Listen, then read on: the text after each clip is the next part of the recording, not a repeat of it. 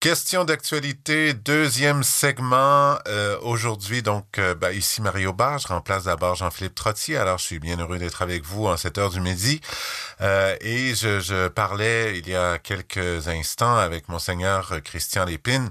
Je lui demandais où était-il le 13 mai 1981, alors que, bien sûr, il y avait cet attentat historique, euh, difficile à voir aussi, mais euh, bon, je trouve ça intéressant la réponse que nous a donnée Monseigneur Lépine sur toute cette euh, question de la miséricorde que Jean-Paul II a a donné à cet événement, au lieu d'en faire un événement autour de lui-même, il en a fait un symbole de la miséricorde. Donc ça, je trouve ça très intéressant.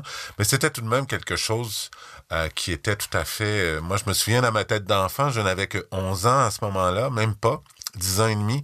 Euh, je me souviens très très bien que ça m'avait euh, frappé et ça avait été euh, presque, je veux dire, je, je, regardais les images en boucle à la télévision parce que à ce moment-là, il y avait beaucoup, beaucoup, beaucoup de bulletins spéciaux sur les trois réseaux que l'on écoutait ou les deux réseaux, TVA et Radio Canada. Je me souviens, les nouvelles, les informations en continu n'étaient pas encore l'apanage, n'étaient pas encore présentes. Alors, je vais demander tout de suite la question. Cette question va aller plus loin sur le rapport sur la liberté religieuse 2021 euh, de l'aide à l'Église en détresse. Je vais poser la question tout de suite à notre invitée, qui est rédactrice en chef de ce rapport et que l'on joint immédiatement à Bruxelles, en Belgique. Marcella Szymanski, bonjour. Bonjour, Mario. Bonjour Marcella. Alors, avant d'aller plus loin sur le rapport, j'aurais le goût de vous poser la même question que j'ai posée à l'archevêque de Montréal il y a quelques instants. Où étiez-vous le 13 mai 1981? Eh bien, moi, je serais tentée à dire que j'étais euh, au, jardin d'enfants pour ne pas euh, tout de suite révéler mon âge. Mais j'étais une très jeune étudiante de première année d'université. D'accord, d'accord.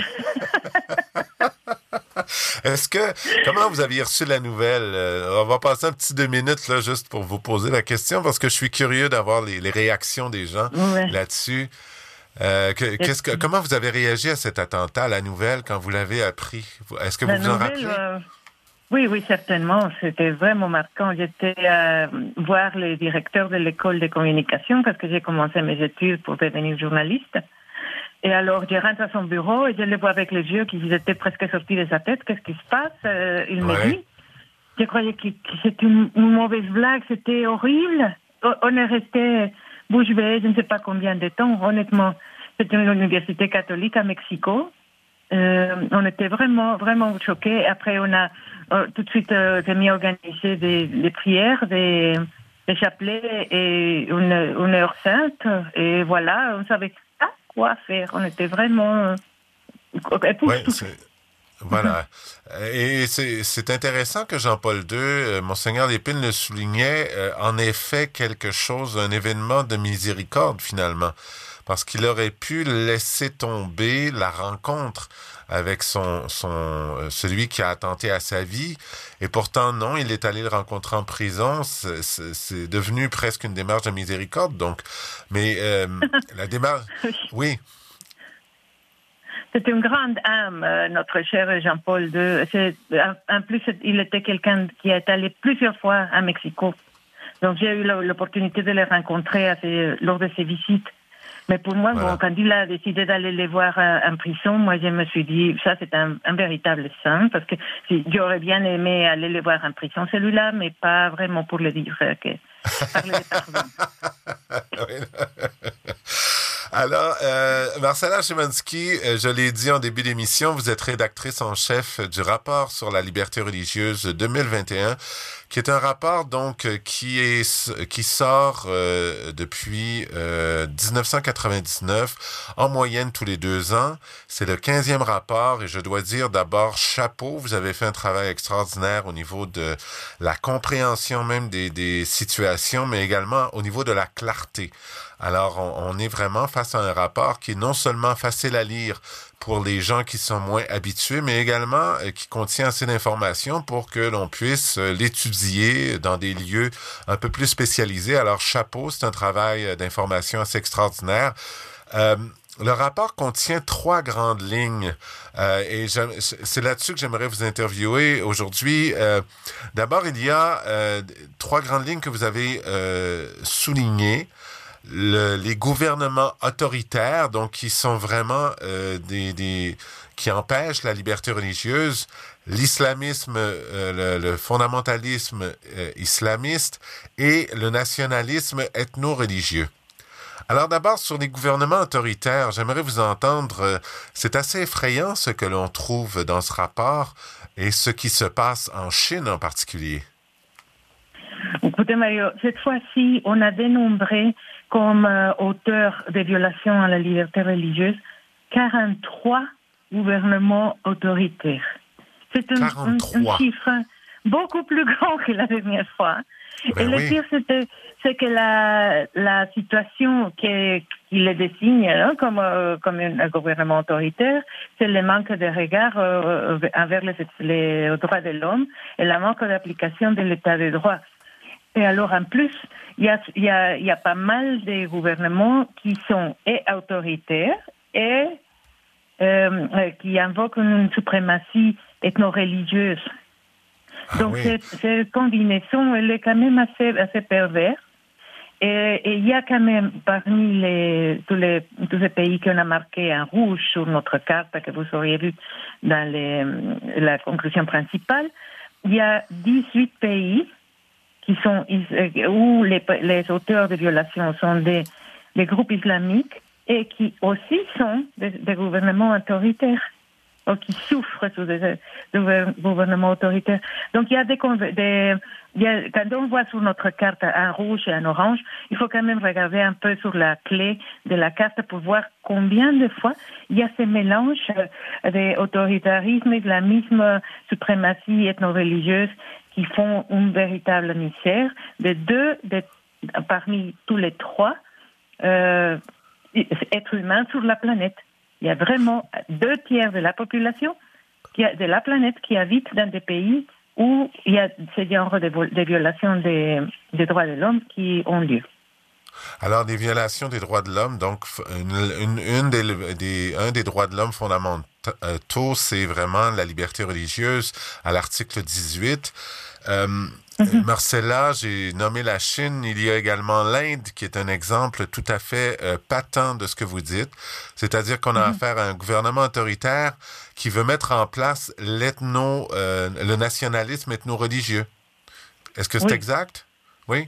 Oui, oui, c'est tout à fait ça. Il y a deux différents euh, genres de violations des de droits à la liberté des pensées, conscience et religion, qui est les, les noms complets de ces droits individuels. -hmm. Alors, la Chine, euh, ensemble, par exemple, avec la Corée du Nord, sont les deux pays où les gouvernements autoritaires essayent par tous les moyens d'éliminer la diversité, la pluralité religieuse, car les gens qui pensent, euh, qui cherchent la vérité, qui, qui cherchent la transcendance, sont des gens qui le dérangent. Et il vaut mieux s'en défaire. Alors, le problème qu'ils sont, certainement les Chinois, c'est que c'est un problème de nombre. Quand on voit qu'il y a 1400 millions de Chinois, et on -hmm. regarde sur les statistiques que nous présentons sur les rapports, qu'il y a pas moins de 700 millions parmi ces Chinois qui s'avouent euh, comme croyants de l'une ou l'autre foi, alors on voit que le gouvernement chinois a un problème très sérieux, dû ah, au oui. nombre. Oui. Et alors, afin de bien s'attaquer, alors ils ont commencé à, à, avec euh, ce système de surveillance euh, des hautes technologies, en, en, mettant des millions de caméras de surveillance dans tous les coins des de rues du pays et aussi en, en prenant les, données biométriques de tous les citoyens et, ceci les, euh, pour faciliter leur suivi à travers de leur smartphone. C'est une technologie qui ressemble fort à ce qu'on donne tranquillement chez Alexa ou avec notre iPhone, mais ici elle est utilisée d'une façon perverse pour suivre les choix spirituels de leurs citoyens. Et euh, je pense, euh, vous avez découvert tout au long de cette euh, de la rédaction du rapport qu'en Chine, il y a même des provinces où le, le, gouvernement provincial finalement a installé des caméras dans les églises.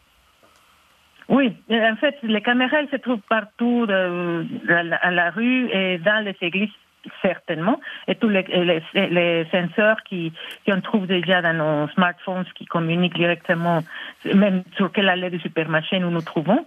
Alors là, à l'entrée des églises, et toutes les, tous les temples, parce qu'il il faut savoir que, que de ces 700 millions de croyants que je vous ai dit, il y a euh, environ euh, 600 millions qui sont les, les bouddhistes et les, et les pratiquants de religions chinoise euh, mhm. euh, folklorique, comme on les appelle. Oui, euh, donc, en fait, les, les, chrétiens de toutes les dénominations sont une centaine de millions. Et les, les, musulmans sont à peu près 30 millions. Donc, c'est vraiment pas, pas beaucoup, hein, 100 millions de chrétiens, 30 millions, mhm. contre 600 millions de bouddhistes et des, et autres. Alors, c'est des quantités assez époustouflantes quand on pense que le gouvernement a toute l'intention d'éliminer toutes les religions vous les contrôlez, mais vraiment profondément. Et alors, avec cette surveillance aiguë, même pas, ils ont aussi passé une loi qui est, euh, qui est devenue loi le 1er mai, euh, par laquelle personne qui a moins de 18 ans euh, peut entrer dans aucun temple. Pardon? Vous allez répéter, s'il vous plaît, il faut l'entendre deux fois. Oui, il faut l'entendre deux fois. À partir du 1er mai, personne qui a moins de 18 ans peut rentrer dans aucun temple. Alors ça, c'est une loi qui a force euh, présentement en Chine depuis le 1er mai. Ce qui fait que le gouvernement dit, ben non, euh, vous n'avez pas le droit si, euh, dans le fond, on ne veut plus qu'il y ait de religion. C'est un retour. Est-ce qu'on pourrait considérer que c'est un retour en arrière? Parce que dans les années 80 en Chine, il y a eu euh, cette ouverture donc face aux traditions religieuses parce que le, gouvernement voyait bien qu'il ne pouvait faire autrement puisque les Chinois eux-mêmes euh, revenaient aux, aux, religions euh, traditionnelles et le christianisme également commençait à se développer de manière plus exponentielle. c'est un retour en arrière, ça, non? C'est un retour en arrière, mais euh, ils ont appris quand même quelque chose, dans le sens où ils ont euh, à ce système de surveillance et, pression euh, pour euh, ne pas suivre leur appel spirituel, ils ont rajouté quelque chose de très pervers qui s'appelle la carte de crédit social, avec laquelle c'est une sorte de carte de crédit, littéralement, pour tous les adultes chinois, euh, mhm. avec lesquels, si on voit moins souvent au temple, alors on reçoit des, des points positifs. Si on, a, si on dénonce un voisin pour avoir été au temple, on reçoit des points positifs. Et alors, ces points positifs leur permettent en fait d'acheter euh, des, des, choses qu'ils sont qu'ils désirent rarement, comme un ticket d'avion pour aller voir les parents euh, en, haute saison. Ils peuvent acheter ce ticket d'avion avec un peu un prix plus avantageux. Aussi, les enfants peuvent aller dans des écoles meilleures que les autres si leurs parents ont des meilleurs points sur la, carte de crédit social. Donc, cela fait que dans certains pays euh, où il y a un, un produit euh, brut per capita qui est de 16 000 dollars par personne, qui est cinq fois inférieur à celui des États-Unis. Mhm. Mhm. Les gens sont très facilement motivés pour un, euh, un petit hameçon euh, une, euh, économique. Si ça a l'air d'une amélioration, ils vont le faire. Donc, ils ont inventé la surveillance étroite, les nouvelles lois et Là, les, je vous donne de l'argent si vous renoncez à vos choix spirituels qui ne me conviennent pas. Donc, on a déjà sur la voie de motiver les Chinois à abandonner toute leur spiritualité au nom d'une amélioration euh, économique. Bon. Écoutez, on va voir ce que ça va donner. Euh, bref, on ne fera pas de pronostic. Nous n'avons pas de boule de cristal devant nous. Non. Euh, mais c'est très troublant. Euh, L'Inde également. On va passer rapidement sur l'Inde parce que, bon, sur on, a beaucoup parlé de l'Inde ici, mais c'est quand même un exemple également où il y a une montée d'un nationalisme ethno-religieux. Donc, on veut créer une nation qui soit totalement hindoue euh, de manière pure, donc, et on veut éliminer tout ce qui finalement n'est pas, euh, ne provient pas de l'hindouisme, et on parle nommément, bien sûr, de l'islam et du christianisme, euh, Marcella. Oui, surtout parce qu'ils sont des grandes, des, sont de grandes minorités, comme on pourrait dire. Et, Mhm. et donc, ça dérange, ça dérange. Et il faut absolument faire quelque chose pour qu'ils ne soient pas là. Donc, quand on parle de, de nationalisme ethno-religieux, ce qu'on veut dire, c'est que tous les bénéfices, les droits, etc., qui, qui on, peut recevoir en étant les citoyens d'un certain pays, ils ne sont pas donnés, sauf si on appartient à certaines, certaines ethnies et religions. Les deux, hein. Ouais, Alors, il, faut, il faut, si on n'a pas de cette ethnie et si, on n'est pas de cette religion, alors on est un, un citoyen de deuxième classe, hein, seconde classe. Voilà. On n'est pas à la même hauteur et directement on a, on ouvre la porte grande à des discriminations, à des attaques physiques, parce qu'il n'y a plus d'accès au système de droit ni de justice encore moins qu'avant. Ils sont fait plus justifiés. Et en plus, l'Inde, elle fait très maline. Euh, c'est pas une loi fédérale, ce sont des lois provinciales. Et comme ça, les, les premiers ministres ou les partis au pouvoir des premiers ministres, ils peuvent dire c'est pas moi, c'est l'autre. Ah oui, d'accord. Sauf qu'il est d'accord tout à fait avec ses États. Donc, il, Oui. qui prononce ces, ces lois. Euh, L'Inde est dans cette situation. Vous nommez dans le rapport euh, le Sri Lanka, en particulier là, le Sri Lanka, le Pakistan, le Myanmar, la Malaisie, le Bhoutan, le Népal et d'autres euh, qui sont dans ces mouvements donc de nationalisme ethno-religieux. Euh. Est-ce que vous voyez les mêmes dérives dans certains pays occidentaux ou c'est plus euh, nuancé ou c'est autre chose? Oui, non, c'est complètement euh, notre niveau. Ici, c'est vraiment euh, des pays hyper peuplés, ça c'est certain. Donc, ça fait des milliards de personnes qui se trouvent dans, des, dans ces régimes de suprématie ethno-religieuse. Mais euh, les problèmes qui se trouvent dans les euh, pays occidentaux et d'autres sont plus liés à ce qu'on appelle la persécution polie, qui Mhm, c'est qui c'est une forme de ce qu'on appelle la, la persécution déguisée en progrès. Ah, Ça, fait- ça s'est fait en identifiant la religion comme un état de, euh, de sous-développement et de manque d'éducation. Euh, comme si, euh, une fois que les gens seraient plus riches et plus éduqués, alors ils oublieraient automatiquement leur spiritualité. Ce qui est une grande fallacie, que, mais qui est très répandue. Par exemple, quand on regarde qui est un des pays du monde qui est, où les habitants s'avouent très religieux, c'est les États-Unis. Et on ne va pas me dire qu'il est sous-développé. Ah, Donc, mais non, euh, c'est sûr. c'est un grand mensonge, mais les gens ont cette tendance à les croire. Par exemple, dans toute l'Amérique latine, ils ont tendance à croire, oui, oui, oui, il faut abandonner la religion parce que comme ça, on va être moderne comme la Norvège ou quelque chose. Ah oui. pareil. D'accord. Uh-huh. Et- Donc, Voilà. c'est ça. ça. Marcella, c'est presque, il nous reste en fait deux minutes seulement. Euh, et bien sûr, il y a l'autre phénomène également que vous nommez, c'est euh, l'islamisme, euh, donc le- le- l'établissement en fait d'un califat international. L'une des forces du rapport abrégé qui va sortir la semaine prochaine au Canada, français et anglais, c'est qu'on nous parle également d'une, on a une fiche d'information on apprend, y a-t-il un seul islam? Et vous donnez dans ce rapport quelques données sur les différentes branches de l'islam parce que euh, il faut pas oublier et vous le dites bien dans le rapport également que ce califat qui veut être mis en place par différents groupes qui ont quitté la Syrie et le Moyen-Orient en grande partie pour se retrouver euh, en Afrique subsaharienne, euh, eh bien euh, ces groupes donc ne sont pas d'une euh, d'abord d'une majorité mais ils touchent également les musulmans eux-mêmes en Afrique.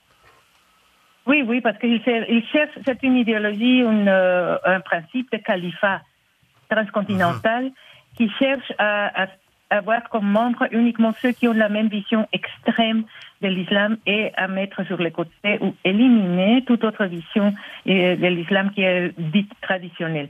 Donc, il y a déjà des pays qui commencent à faire des lois, des lois ou bien à se passer au fait, et tout simplement déporter ou, ou incarcérer des musulmans qui arrivent de l'extérieur. Et ça, on le voit surtout dans le sud-est asiatique, dans les centres de l'Asie, euh, tout le Kazakhstan, Tadjikistan et tous ces pays, où ce n'est pas possible de faire, di- disons, du prosélytisme des musulmans à musulmans. Et, euh, mais ce qu'on trouve euh, en Afrique, c'est vraiment une forme absolument brutale, la même qu'on voyait au Moyen-Orient, des décapitations, des, des brûlés vifs, de tout détruit. Des enlèvements, etc.